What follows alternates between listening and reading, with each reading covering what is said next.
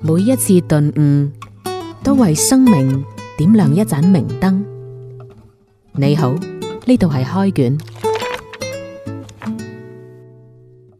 歡迎收聽開卷，呢度有浩明同佳欣。嗱，浩明咧最近有個新聞咧喺網上傳得好瘋狂嘅，嗯，就係話喺貴州遵義咧有一個小伙子佢要結婚啊，咁嗯啊但係女家咧應該係唔知係女家定係伴娘啦，嗯總之你去到女家門口擺住一辣嘅白酒，係哇真係啲民風厲害，咁啊要你飲晒先入去娶妻。呢、嗯個小伙子不奸啦，一下子咧就翻台，嗯即係佢話不姐啦，就走人。佢係嗰個現場好都幾震撼嘅。佢係現場擺住嗰啲塑料凳，每一張凳上邊有杯白酒。我諗可能就係類似嗰啲誒誒落叫接新娘嘅時候嗰啲咁嘅小遊戲。係我哋呢邊小遊戲咧，通常叫你食下辣嘢啊，飲下咩誒誒芥辣啊呢啲，但係佢有啲好過分嘅，放隻蕉落個褲浪底，要你去啊嗰啲唔得嗰啲實在係仲要太影埋相發朋友圈呢樣嘢，係有時真係。太低但係你又唔夠膽去反面啊！呢樣嘢真係好麻煩。所以呢個小伙子呢個視頻點解會流傳咁講呢？佢相信我相信佢道出好多個男人心聲嘅嗯係啊，嚇。所以誒、呃但係呢條視頻呢，佢有後續嘅，嗯後續就係呢個小伙子呢，拉埋個誒、呃太太。嗯咁就拍咗一段小視頻，嗯咁喺啊網上又廣傳就話：哎呀，我哋有啲誤會啫，呢件事原本解決啦，我哋結咗婚。唉，我見到嘅時候呢，我誒心中會有咁樣嘅感覺。嗯。以後你做就炒，不過我另一個角度睇咧，我覺得佢係製造咗一個社會性事件，即係佢係好好咁宣傳咗自己。你知而家網絡嘅力量係幾咁大啦，無啊論係正面亦或係反面咧，都好多人去關注嘅啊。咁呢種方式用得啱唔啱咧？到我哋唔去評論佢用得啱唔啱啊！而家我哋係睇中咗佢作為一個男人。要成立一個家室啦，佢就係成為呢個家室嘅骨幹主導者。某個程度上面嚟講呢一個男人佢結婚嗰一日，嗯，佢其實相當於係我講登基啊，可能過咗份，即係但係佢應該係等於係成為一個家庭當中嘅主要負責人。係啊，誒、落咗擔子喺佢身上。嗯，然而一個家誒兩個家庭嘅合併呢，係當中涉及好多嘅生活習慣，係或者係兩邊親戚嘅各種嘅利益格局嘅擾動。冇錯，即係我哋好耐以前講過一本書，就係費孝通嘅《鄉土中國》，佢裏邊講到中國人嘅社會結構其實就係連議式嘅，就係、你作為一個家庭嘅啊核心，然後你喺呢個家庭一入咗呢個家庭之後呢，你一個連議呢就一波一波向外擴展。咁如果你呢個連議擴展得唔靚嘅話呢，你是必必然呢就會對你。即係同你有直接或者間接關係嘅嗰啲家庭組織呢，會產生一啲唔好嘅影響。係就呢個新聞呢，咁我哋呢個星期呢，就揾到一本書好有趣嘅，啊叫《火線領導》。呢、嗯本書嘅作者呢，係羅納德海費茨，嗯係、哈佛大學肯尼迪公共學院領導力研究中心嘅創始人嚟嘅，領導力大師。嗯嗱，千祈唔好聽到領導呢兩個字啊，事不關己。有啲人話我呢世都唔想做嘅，啊嗯你做到先話唔好做啦，係嘛？ 不過其實我如果覺得從大範圍嚟講呢， 你從處喺每一個領域裏邊，其實你都係領導係嘅。最低限度嚟講，你係自己嘅一個領導。你反咗呢個台，嗯，未來大家會對你點呢？係啊誒、因為嗱呢本書《火線領導》嘅當中就講到，一個人呢，嗯你揸 fit 一個組織又好、機構又好、家庭又好，嗯，必然呢，好多人會見到好多睇唔慣嘅嘢嘅。冇錯。你想變革，嗯然而呢，邊個經常啊十有八九你一變革就嗯死，你變革力度有幾大就死得有幾快。其實我覺得呢個係人類嘅呢 個劣根性嚟嘅，即係我哋之前都講過本書叫《反脆弱》啦。其實呢個脆弱啊，係呢個生物喺進化裏邊咧，長久形成一個心理機制嚟嘅。即嗯係大部分生物咧，佢都唔希望自己跳出呢個舒適圈，佢係希望自己長久處於一個自己覺得好舒服嘅狀態。呢嗯個狀態如果萬一被打破嘅話咧，佢就會彈起嚟，佢就會反對。係啊，我哋其實可以思考一個問題：嗯一個陋習，大家都知道係陋習，佢何以會成為陋習呢？嗯因為有人能夠從中獲利。嗯，嗱冇錯。誒，佢呢個呢本書講到話，好多人要做喺啲變革嘅時候，嗯你可能會面對住一啲人嘅既得利益者，嗯佢哋會損失利益，嗯或者有啲人佢哋要做多啲嘢工作上面嘅，呢嗯啲就係表表層嘅。嗯，更加深層嘅係，你要推動變革，你會改變一個人嘅思考方式啊，呢個甚至係價值觀，呢、個先係最痛苦冇噶。錯，嗯我覺得呢個係最重要嘅。我哋有個誒好、直觀嘅觀察，嗯同廣州人講嘢，嗯你講好多嘅時候，你講完一句説話之後呢，佢第一句會同你講唔係。係佢哪怕佢唔係完之後佢講嘅嘢，其實與你嘅價值觀不謀而合，嗯但是他開頭都會講句唔 係。係你可以想象到，其實人嘅一個誒，呃佢、保持自己嘅固有思考方式呢，係、一個涉及到安全感啊，呢個嗯馬斯洛需求層次論，人生最底層嘅一個需求。即係任何事情咧，佢都會先用一個保護保護自己嘅狀態去開啟，係然後之後發生咩事我唔知，反正第一時間我就先建立一個安全盾，將自己保護起身先。所以要推動變嗯革，無論你話喺家庭當中或者係喺公司啊組織裏嗯邊，其實都好難嘅。所以你越急就越多問題。係咁啊，《火線領導》呢本書呢，其中亦都提到話，如果推動變革，好多嘅呢啲揸 fit 人呢，佢哋有各種嘅死法，嗯，點死呢？係俾人整死 咯，俾人玩死咯。通常即係如果做領導嘅咧，誒、誒出台嘅改革嘅措施出台得越急咧，佢越遇到嘅阻力會越大嘅。嗯甚至乎呢本書咪講到咧，佢話即係最極端嘅一種死法就真係死鬼咗。誒有個就好似好經典嘅案例，係拉賓，拉賓以色列前總理拉賓，佢係真係死鬼咗。佢唔係俾巴勒斯坦人殺死，佢係俾以色列人自己殺死嘅。咁仲有呢個土耳其嘅國父啊，有國父之稱嘅。咁佢誒海末爾，佢當時呢就係帶領土耳其進入現代社會，從呢個傳統嘅遊牧民族社會、傳統嘅宗教社會進入現代社會。佢對呢個社會帶嚟咗好大嘅呢個改革，但係佢對既得利益者呢亦都帶嚟咗極大嘅侵犯。咁所以到最後呢，其實佢嘅下場都唔係話咁好。係啊，一個既得利益者，一種係價值觀嘅嗰啲嗯保守者，有時甚至即係講得極端啲嘅極端主義。咁所以即係如果你話作為一個團隊嘅領導，誒、呃，姑勿論你係真正嘅係領導崗位嘅領導呢，抑或係你係一個家庭嘅領導或者一個家族誒、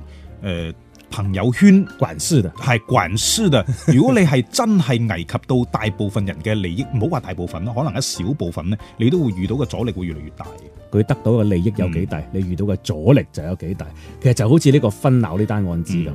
嗱，老人家佢哋可能有慣性嘅思維啦，嗯佢哋亦都可能通過呢啲咁樣嘅類似侮辱新郎嘅儀式，嗯獲得自己嘅存在感，嗯又或者去考驗你呢個人。當然好多呢啲嘢並非係清晰嘅計算，而係潛意識嘅。嗯其他嗰啲人睇熱鬧得個開心啫嘛。嗯其實大家都有，其實得到利益嘅人好多啊，最受苦係你新郎自己啫嘛。係啊，你啱先講到咧，就話呢個陋習點樣改變，其實我覺得可能好多誒、呃、類似呢一個婚禮咁樣嘅呢種情況咧，就係、傳統習俗，大家覺得一定要去稍微侮辱一下，又唔好話侮辱啦，稍微玩一下新郎，呢個係好正常嘅。年輕人你捱一捱就過啦。咁好可能呢，一開始嘅時候，好多人覺得冇乜必要咁樣玩嘅新郎啊。咁但係玩下玩下，一代傳一代呢，佢就變成一種潛意識。嗯，咁呢種潛意識咧就變成一種習慣，呢種習慣咧你係唔經唔使經過理性思考嘅，咁所以你就變咗一結婚事必就要玩新郎。咁而呢一個新生代嘅新郎一發現呢個結婚點解要玩新郎咧，佢提出咗一個咁樣嘅反叛嘅思考，嗯咁於是佢就觸動咗呢個既得利益者，即係有啲嘢明明大家都係知道嘅，但係如果你一嘢一槍將佢挑咗出嚟嘅話咧，咁好可能所有嘅非議就集中喺你身上。每一次頓悟，都為生命點亮一盞明燈。你好，呢度係開卷。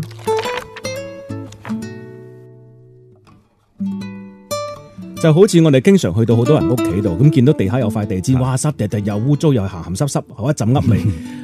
好多人話想揭走佢，你試下揭走佢，一揭開你會發現下邊好多嘅蛇蟲鼠蟻躝晒出嚟，佢吸喺度反而仲好。 陋習好似就係呢啲咁樣嘅鹹濕地氈咁。係，即係大家意識到可能係要改變，但係佢嘅改變嘅緊急程度咧，又唔係話最高嘅，嗯佢級別唔係最高嘅，咁就由佢喺度咯。咁慢慢大家都已經習慣咗啦，你突然間將佢改變咗，反而好似係整個價值鏈條缺咗一忽咁樣。係啊，喺談如何去改變一啲方法論之前呢，要講埋呢本書《火線領導》佢當中提到嘅，誒，即係你急於推行變革或者係急於去做一啲大刀闊斧嘅改動，對組織嘅改動，嗯有可能遇到其他嘅一個應對。啱先講到話，即係直接懟冧你呢個最極端嘅。係啊，咁啊，其次亦都係會有包括邊緣化，誒、嗯呃佢邊緣化當中亦都啊包括到好似係誒將將你調任去其他啲冇咁重要嘅崗即位係啊。升你嘅，明星就暗降。例如調你去工會啊，咁係啊或者本來你係總監啊，調你去做書記啊，係啊咁類似 啦。咁誒當然呃誒，亦都係有各種嘅手段，嗯例如分散或牽扯你嘅注意力。嗯，例如啊，你做呢件事你咁賣力係嘛？嗯佢俾一件好瑣碎，但係需要你全程投入去做嘅嘢，嗯，跟住又好分散你注意力。當你對一啲事可能係會影響大大家嘅所謂思維習慣又好，既得利益又好，嗯格局又好，嗯大家亦會提出各種嘅事去分散你嘅注意力。其實呢個係人性嚟，佢未必係啊係計謀，係人性嚟嘅。係啊，即係佢係，我覺得即係唔單止係生物特徵生物體徵可以有遺傳，其實價值判斷或者係一啲行為都可以有遺傳嘅。即係呢種遺傳咧，或者講係即係可能人類真係其實真係好聰明嘅，有好多嘢咧，佢係下意識咁佢就知道點樣去做。即係譬如你提出一件一件事情，譬如你喺你嘅家族裏邊或者喺你嘅小團隊裏邊提出一件事情，呢件事情難度比較高，佢嘅預期亦都唔係咁明確，即係唔一定贏嘅。但係你、即係叫做嗰嗰句話叫做咩？叫做如果你唔做就一定輸啊！如果你唔做唔一定輸，如果你做咗亦都唔一定贏。咁喺呢個情況之下，好多人就會潛意識就會出嚟啦。佢就會覺得啊，硬係覺得你咁樣做對我好似唔係好妥咁，然後佢就生發出另外一種想法。其實呢啲想法咧就暗合咗我哋啱先所講嘅，就係佢會揾一啲瑣事去煩住你，令到你唔能夠專心去做你想做嗰件正經事。除咗瑣事之後，你啱先講到啊，佢會有好多自己嘅想法，嗯，跟住有好多嘅評論家啦。每當出現改革嘅時候，總係評論員多於運動員，嗯無論喺公司定家庭當中，佢哋、可能會對你作出某啲嘅非議，話：唉，嗰條友真嗯係頭腦發熱拍腦袋啊，真係。唉，真係誒小鬼升成王啊！諸如此類難聽嘅説話都會因此而起，亦都係呢本書講到嘅第三種就係嗯誒邊緣化之外嘅就係人身攻擊嚟。誒、我突然間諗起咧，就喺北宋嘅時候，王安石變法，我哋學嗯歷史都經都知道呢、個呢、個事件。王安石變法，其實當時咧就係王安石變法之前呢，係范仲淹首先提起變法嘅。嗯范仲淹呢，係屬於嗰種、呃、叫做激進派、改革派，係而同佢相對咧就係司馬光。司馬光呢係極度保守嘅，咁一開始呢，大家都仲係仲可以就事論事，話我哋點樣可以令到我哋大宋呢個國家呢，就民生會更加好，財政收入更加好呢。咁大家都會就呢個真正嘅熱點呢提出自己嘅睇法，但係呢個激進派同保守派，因為改革派同保守派互相之間幾個回合之後呢，成件事嘅性質就發生改變啦。啊因為司馬光呢，佢係一個文學家嚟嘅嘛，嗯佢講嘢又好叻咁啊。當當然范仲淹都係文學家。咁當大家嗰個力量此消彼長嘅時候呢，成件事情變質，就變咗司馬光嗰派呢，就極右，呢、個范仲淹嗰派嘅誒范仲淹嗰派，即係范仲淹都。都仲係可以保持中立嘅，但係范仲淹後邊嘅王安石呢，佢就已經變變咗極左啦，咁就變咗極左同極右。當其時個皇帝睇到傻啦贏啦，佢發現呢兩班人根本都唔係正經喺度討論事情，而係進行人身攻擊。係即係佢已經係完全係叫做嗰條嗰條軌道已經係歪晒嘅。你啱先提到一個案例呢，你提到司馬光有佢嘅派別。嗯呢一樣嘢令到我就諗翻起呢本書當中有一個內容，嗯，佢、其中呢，嗱，我哋喺度講到解決問題嘅辦法，係每一樣嘢都冇可能一個人獨立完成嘅，包括喺家庭當中嘅組織，你要推行某啲嘅你嘅想法，或者係公司當中，你一定要有你嘅人馬，單位、公司、企業嘅領導又好，屋企嘅領導又好，其實好多嘢你都唔係一個人可以完成得到，你一定要靠唔同嘅人，大家發揮自己嘅特長，咁嗰件事先可以完成得到嘅。所以你會睇翻歷史上，往往係嗰啲領團隊裏邊嘅領導，佢係妄想單靠個人嘅能力去完成嗰個改革呢，基本上都係失敗嘅。係你如何尋找自己人馬呢？嗯，所以你話妄想憑自己能力去改變呢啲咁嘅人，佢往往好自負，嗯佢、自負其中一樣嘢呢，就誒、呃去好吝嗇去讚美別人。啊嗯呢本書《火線領導》當中提到就係、其實好多嘅人，你之所以唔小心得罪佢係，你諗一樣嘢，你叫人做，嗯人哋做咗其實係可能喺佢嘅能力水平範圍內嘅犧牲好大，係然而你覺得佢好簡單嘅，係你咁你就冇去及時去認可、讚美、承認佢，咁嗯就慢慢結下梁子了。其實係多啲去，你哪怕求人一件小事，問人借個火機都好，嗯你哇！你真係貼心啊！你你成日帶住個火機 嘅咁，即係你用一啲誒、啊呃恰當嘅讚美，多讚美咧，嗯其實咁樣樣係爭取支持嘅一個好重要嘅，應該係慣常嘅動作。其實人啊都係虛榮嘅，即係無論你嘅讚美係讚到恰到好處，抑或係言過其實，你只要講咗嗰句話出嚟，人哋聽落去個心就好舒服。你俾人讚得好多啊！唔係，我係覺得嗱，唔係咁樣，一開始唔係咁樣，即係你好似我哋廣州人講嘢嘅習慣就係、對方嚟一個觀點，你首先習慣講唔係，